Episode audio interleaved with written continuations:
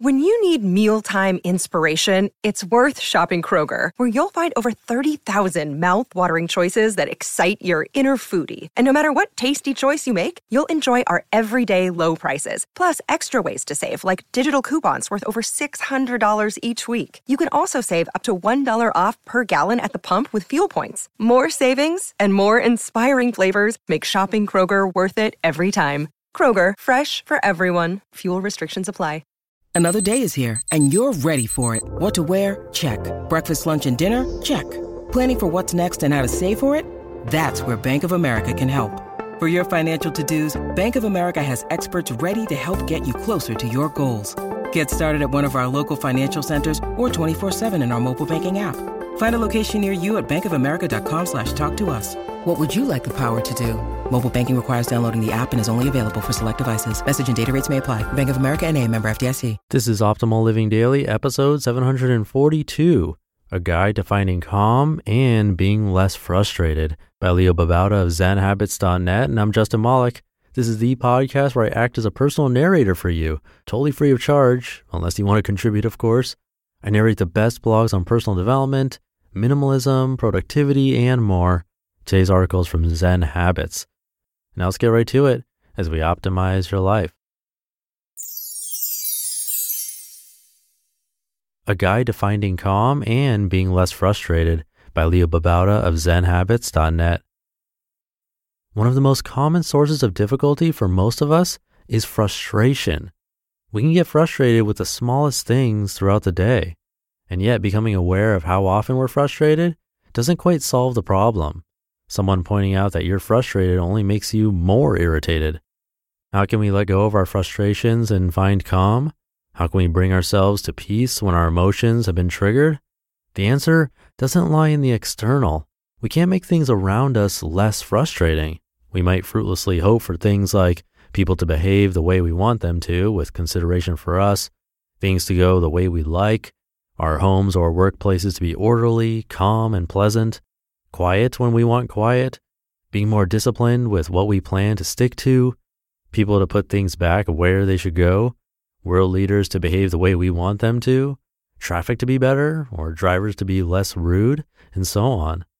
As you might guess, it's not possible to make all of these things come true.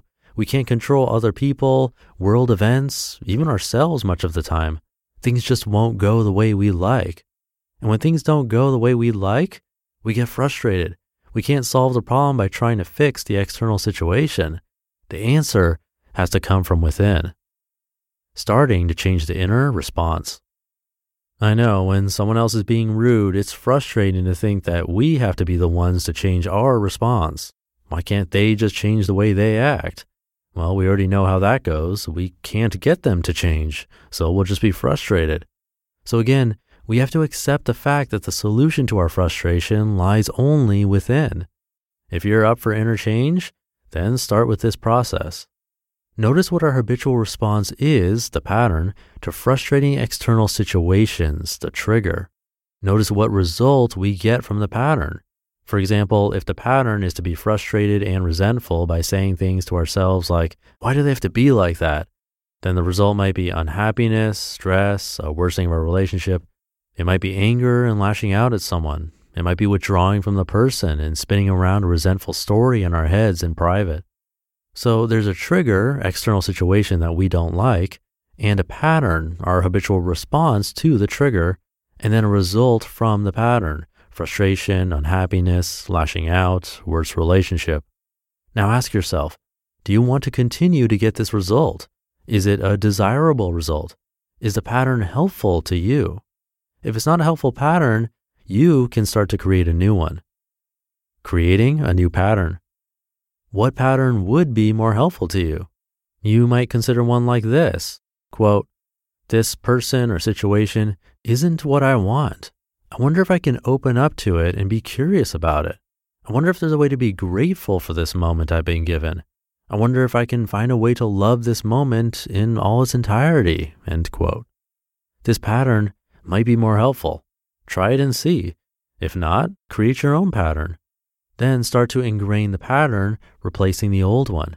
It takes practice, so don't expect to be perfect at it at all. Here's how to practice with a new pattern. 1. Notice when you start down the old pattern with one of your usual triggers, something you don't like, someone behaving badly, you aren't living up to your own expectations, etc. 2. Interrupt the old pattern and don't let yourself stay on it, even if you only notice after it already started. For example, a minute into your old pattern, you notice. Interrupt yourself now. Say, that's not helpful. I'm not going to waste my time on that anymore. Three, insert your new pattern instead. Say the words you planned out, like the ones I suggested, and try to really adopt that attitude. Don't worry if you're not good at it at first, just try to open up to it. And four, see what results you get with this new pattern. Give it a few tries before you judge the results, maybe 10 or 15 tries. If the result is better, then maybe continue to practice this. If not, make a new pattern and try that. This takes practice. It takes remembering. So put up reminder notes anywhere you can and forgive yourself if you forget. Be patient with yourself and see this as a loving act for yourself. See it as a way to reduce your frustration and unhappiness and to find peace and calm instead. What a beautiful thing to do for yourself and the ones you love. You just listened to the post titled A Guide to Finding Calm and Being Less Frustrated by Leo Babauta of ZenHabits.net. I'll keep this ending short for you. Have a very happy Friday, and I'll be back over the weekend where your optimal life awaits.